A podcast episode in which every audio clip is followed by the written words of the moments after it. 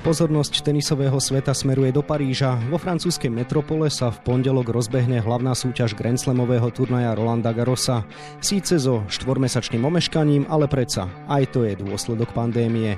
Príjemné počúvanie podcastu Deníka Šport a športovej časti Aktualit Športdeska vám praje Vladimír Pančík. Môže sa v Paríži tešiť z úspechu slovenský tenis? Bude verejnosť podporovať mužskú svetovú jednotku Novaka Djokoviča, ktorý v uplynulých mesiacoch plnil stránky médií nielen vďaka svojim výkonom? Aj to sú otázky, ktoré budem adresovať môjmu dnešnému hostovi. Pri mikrofóne je už bývalý reprezentant, tréner, Davis Cupový, Fed Cupový kapitán Jan Kukal, ktorému želám pekný deň. Pekný deň, zdravím vás. Pán Kukal, tak začneme najskôr tou slovenskou stopou. Naši reprezentanti prepadli v kvalifikácii. Prekvapilo vás to? Neprekvapilo mě to úplně, protože myslím si, že ta kvalita těch hráčů je jako veliká a ta pandemie zanechala zanechala negativní stopy samozřejmě i na slovenském tenisu. Zdá se mi, že se nechytil letos Kryžán a to je veliká škoda, protože ten z našich současných hráčů má vlastně největší potenciál. Stále mluvilo se o první dvacíce, ale určitě to stále dál platí. Nevím úplně dobře, co je toho příčina.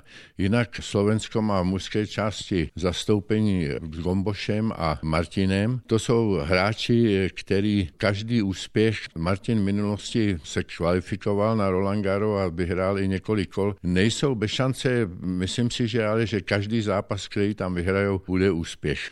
Zdá se mi taky, že forma Kužmové není taková, jako byla v loňském roce, ale taky pro ní platí to, že hlavně je vyhrát zápas od zápasu, prostě vyhrát eh, první kolo a potom se dál jako uvidí. V každém případě nemají co ztratit a můžou jenom příjemně překvapit. Divokú kartu, ak to tak môžeme povedať, má ešte Karolina Šmídlová, ktorá má chránený ranking. Aké máte od nej očakávania? Karolina Šmídlová je velice spolehlivá hráčka, která už byla hluboko v, v první 50 v minulosti a je to, dá se říct, antuková specialistka. Podobně jako Kužmová si myslím, že je hrozně důležitý ten začátek, protože ty první kola nebudou lehká, ale myslím si, že může taky překvapit. Ťažko očakávať finálovú, semifinálovú či štvrťfinálovú účasť. Je tento stav zodpovedajúci úrovni slovenského tenisu v čase, keď sa s kariérou rozlúčila Dominika Cibulková, pomaly končí Magdalena Rybáriková a Martin Klížan teda nemá práve ideálne obdobie? V minulosti Roland Garo svědčilo našim hráčům, protože přece jenom se oni učili hrát na Antuce, celý to svoje juniorské působení strávili v těchto podmínkách středoevropských na Antukových dvorcích ale takové úspěchy jako Hrbatého semifinále anebo semifinále Cibulkové se nedá očekávat. Vidíte v blízkej budúcnosti hráča alebo hráčku, ktorí by mohli nadviazať na tieto spomenuté úspechy, alebo sa budeme naozaj musieť zmieriť s tým, že prvá svetová stovka bude vôbec cieľ slovenských tenistov v najbližšom období? Tenis kráčí mílovými krokama dopředu a v zásadě šampion se nedá udělat, ten se musí narodit. Nemám zas tak dobrý přehled o těch mladších kategoriích, ale když se dívám na žebřícky juniorské světové, tak tam prostě slovenskí hráči nejsou vysoko. V ženském tenise je to přeci jenom o něco snažší, protože tam je méně hráček a také navíc rodiče hrají obrovskou roli při výchově hráčů a ty dokážou prostě svoje dcery jako lépe zvládnout než ty muže. Tak já si myslím, že ten výhled momentálně nevypadá tak dobře, ale slyšel jsem, že o nějakých 15 letých, 16 letých hráči, kteří by mohli to dokázat, ale je třeba reorganizovat celý ten systém mládežnického tenisu a hlavně Hlavně si myslím, že by měli do Národního tenisového centra, které je opravdu na vysoké profesionální úrovni, být přijímáni hráči už mladší, ne 17 letý, protože potom ty trenéři mají obrovské problémy s těma technickými nedostatkama a s tím, co vlastně musí všechno doučit. Měli by tam chodit už hráči tak někdy okolo 14. roku života. Posledný rok, dva sme si už zvykli na to, že o čo si viac z toho slovenského pohľadu sledujeme štvorhru ako dvoj dvojhru a to zásluhou Filipa Poláška, ktorého príbeh je každému dobre známy. Môže s Ivanom Dodigom vyhrať aj celú súťaž v Paríži? No tak eh, já si myslím, že Polášek to je neuvěřitelný příběh. Prakticky se propracoval na, do světové špičky. V loňském roce myslím si, že mu hodně ublížila tato pauza. Zatím momentálně nemají s Dodikem moc dobré výsledky, ale právě když se soustředí na Paříž, tak si myslím, že by to tam mohlo vyjít. Myslím si ale, že oba dva jsou spíše lepší hráči na trávu anebo na hádkoty a bylo by to překvapení, kdyby se jim podařilo probojovat do závěrečných škol, ale v deblu jsou ty výsledky velmi těsné a záleží, jak začnou ten turnaj, protože i ta konkurence v deblu je velmi tvrdá. Celý športový svet ovplyvnila pandémia, aj vy ste to už neraz spomenuli. Pristavil by som sa teda pri tejto téme. Má podľa vás vôbec význam v súčasnej situácii vo svete organizovať obrovský turnaj, akým je Roland Garros, najmä keď čísla nakazených stále stúpajú a sú horšie, ako boli trebárs v marci či v apríli? Tam bylo velice důležité pro světový tenis, že se podařilo uspořádat s velkým úspěchem US Open. Prakticky pořadatelé těží hlavně z televizních práv, takže televize tam hraje obrovskou roli. Víme, že některá mimořádná finále Nadala a nebo Djokoviče a Federera sledovala až miliarda diváků, čili televize hraje obrovskou roli, ale navíc jako ty hráči mají novou situaci, protože vlastně v kostele nikdo z nich ještě jako nehrál, takže má to jako veliký vliv. Výhodu mají ty, kteří hráli na US Open a už vědí, jak to vypadá. Myslím si, že ty, kteří zahráli jako více zápasů a dařilo se jim, tak ty to budou mít o něco snažší. Doufám, že se tam dostanou nějaký diváci, ale pro světový tenis je strašně důležitý, že se hraje, že prakticky ty výkony na US Open byly opravdu mimořádné a Roland Garo je vlastně neoficiální mistrovství světa na Antuce a já jsem strašně rád, eh, že se bude hrát. Už eh, nám to všem, eh, který máme tenis rádi, nám to velice chybělo. Spomenuli ste US Open. V New Yorku usporiadatelia vytvorili tzv. tenisovú bublinu a hráčom nedovolili ani len opustiť areál podujatia testovali ich každý tretí, štvrtý deň. Myslíte si, že toto je veľmi náročné pre športovcov z pohľadu psychiky zvládnuť a vydržať? Dá sa očakávať, že podobné to bude aj vo Francúzsku. No tak jak pro koho, že jo? Tak eh, já jsem byl velice mile překvapený, že tam byla obava, že by se ten turnaj taky nemusel dohrát, kdyby bylo více hráčů testováno pozitivně, ale dopadlo to velice dobře. Někteří hráči v takovéto bublině, jako Mladenovič, která už v minulosti měla problémy na olympiádě, nebo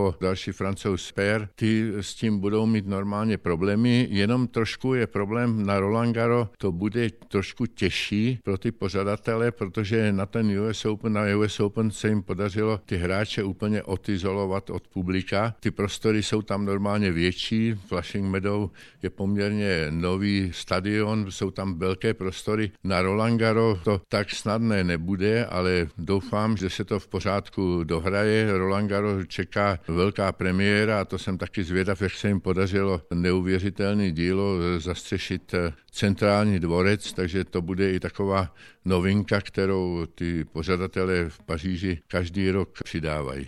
Usporiadatelia pustia v porovnaní s US Open 5000 divákov denne.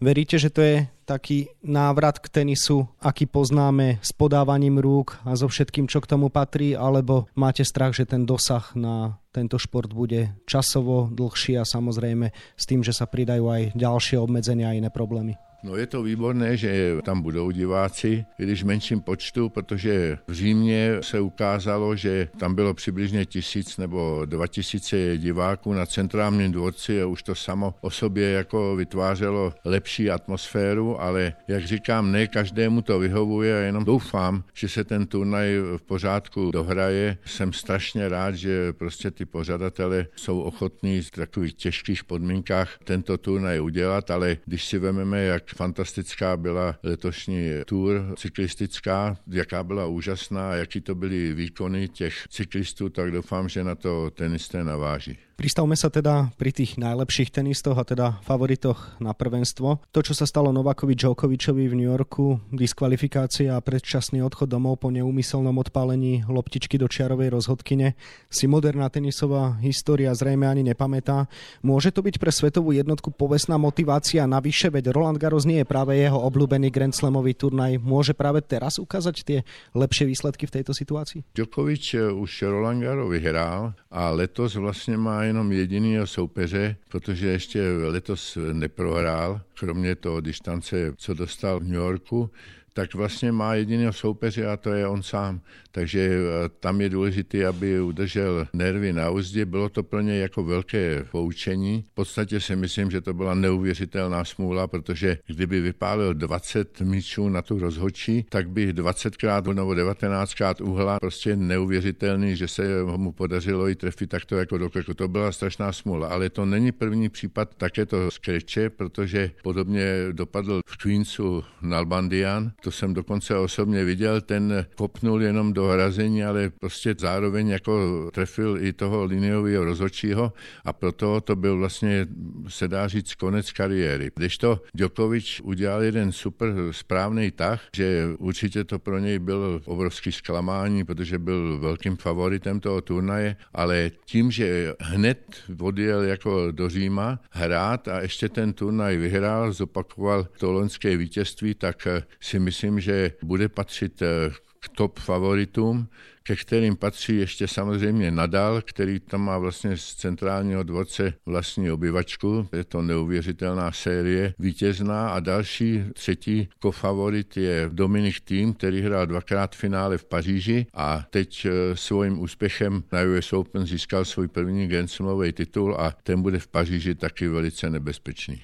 Novak Djokovic mal v uplynulom období niekoľko kontroverzných vyjadrení. Vieme, že bagatelizoval koronavírus, patrí medzi športovcov odmietajúcich očkovanie, proti čomu sa aj postavila odborná verejnosť. Do toho prišla tá nemilá udalosť s rozhodkyňou. Veríte, že bude mať podporu fanúšikov a verejnosti, alebo trošku máte pocit, že ľuďom aj prechádza na neho chuť? Ne, to já si nemyslím. Já si myslím, že on výborně hrál na US Open. Letos, jak jsem už se zmínil, ještě neprohrál. Vlastně je letos neporažen, to neuvěřitelný a strašně by rád přidal další Grand Slamový titul a to je vlastně jeho jediná vlastně možnost v tomto roku. Zdálo se, že toho bude jako víc. Antuka není určitě jeho nejlepším povrchem, ale porazit na best of five Djokoviče ve špičkové formě je obrovská dřina a nebude to lehké ani pro Nadala, který měl velice dlouhou pauzu. V Římě začal výtečně, ale potom ho vlastně Argentinec Schwarzman vypinkal, tak je vidět, že ještě nebyl tak úplně připraven, ale nadal to má v Paříži rád a velice, jestli se nemýlím, tak v minulosti tam prohrál akorát se Švedem Sedelingem v posledních letech, takže stále zůstává jako špičkovým favoritem na to vítězství. Bude to velice zajímavé právě to, že kdyby byla 20 tisícová návštěva na centrálním dvorci, tak by možná někteří diváci by jako ho nepodporovali nebo učili podobně tím, že tam bude maximálně do 5 tisíc lidí, tak to je právě podle mě si myslím pro neho výhoda. Keď už sme pri Djokovičovi, tak pred dvoma, troma rokmi naozaj prešiel aj takým problémovejším obdobím. Vystriedal aj niekoľko trénerov. Kým sa vrátil k Marianovi Vajdovi, máte pocit, že tá súčasná kombinácia Vajda Ivaniševič je tá správna, ktorá ho môže priviesť aj k prekonaniu historického rekordu v počte Grand Slamových titulov, čo drží Roger Federer? No, Djokovič vlastně porušil nepsaný zákon, že nikdy neměň vítězný tým. Jo. To, že přerušil spolupráci s Marianem Vajdou, který s ním je vlastně od juniorských let, tak udělal chybu, pak se k němu vrátil a to samozřejmě hned jako pomohlo. Měl výtečný rok v loni a myslím si, že ta kombinace s Ivanisevičem se ukazuje jako velice vhodná, protože já se vždycky dívám na to, co ten hráč jako s tím trenérem zlepšil. Jo? A dá se říct, že je vidět, že Djokovic stále, i když je suverénní světová jednotka, stále pracuje na svoji hře a na US Open se předvedl s mimořádně vylepšeným servisem. To podání nehraje tak velikou roli na Antuce, ale může mu to pomoct, že si udělá jako lehčí body a nebude to pro něj taková dřina. Takže já si myslím, že to momentálně, ten jeho trenérský tandem je to nejlepší, co může udělat. Pristavme sa jednou otázkou aj k ženskej dvojhre. Tam je trochu iná situácia. Chýbať bude svetová jednotka Ashley Bartiová, aj čerstvá víťazka US Open Naomi Osaková. Najnovšie sa odhlásila aj vlaňajšia šampiónka US Open Bianka Andresková. Súhlasíte, že favoritku bude náročné hľadať v tento rok, alebo vy máte nejakú konkrétnu a jasnú? Tak jak ty tři mušketýři Djokovic, Nadal a Federer vyhrávají od roku 2014, vlastně je byl první Grand vítěz tým teď v New Yorku, takže tam to vždycky jako si někdo rozdělil z těch třech. Teď eh, samozřejmě tým po vítězství eh, v New Yorku má větší šanci, ale u těch žen bývají čtyři vítězky Grand Slamových tu odlišné, od které jsou eh, každá jako jiné jméno na těch Grand Slamech, ale teď si momentálně myslím, že tam má sérii 13 vítězství za sebou. Nejela na US Open, vyhrála turnaj v Dubaji a potom vyhrála v Praze a teď i v Římě, takže já si myslím, že po delší době má velkou favoritku Roland Garros Simonu Halepovou, která má Antuku ráda a už tam jednou Roland Garros vyhrála. Je tenisová sezóna po koronakríze vzhľadom na tie všetky možné zmeny, niektoré cestovania, necestovania favoritov z vášho pohľadu vôbec spravodlivá a ako majú z vášho pohľadu úroveň teraz tie konkrétne zápasy? Já jsem viděl vynikající tenis na, na US Open. Já jsem i překvapený, že ty hráči takovouhle dlouhou pauzu zvládli. Já si myslím, že to má cenu a obzvlášť tak oblíbený turnaj a tradiční, jako je Roland Garros, je super, že se bude hrát. Má to určitě cenu. Je to jenom dobře, protože i ty sportovní fanoušci se hodně nudili, prostě ty přenosy sportovní chyběly a teď eh, to Roland Garo by mohlo být eh, úplná lahutka, bylo by skvělé, kdyby tam se ukázali v dobrém světle i slovenští hráči. Na záver teda jednoduchá otázka, na čo sa najviac vy osobne tešíte pred začiatkom hlavnej fázy French Open?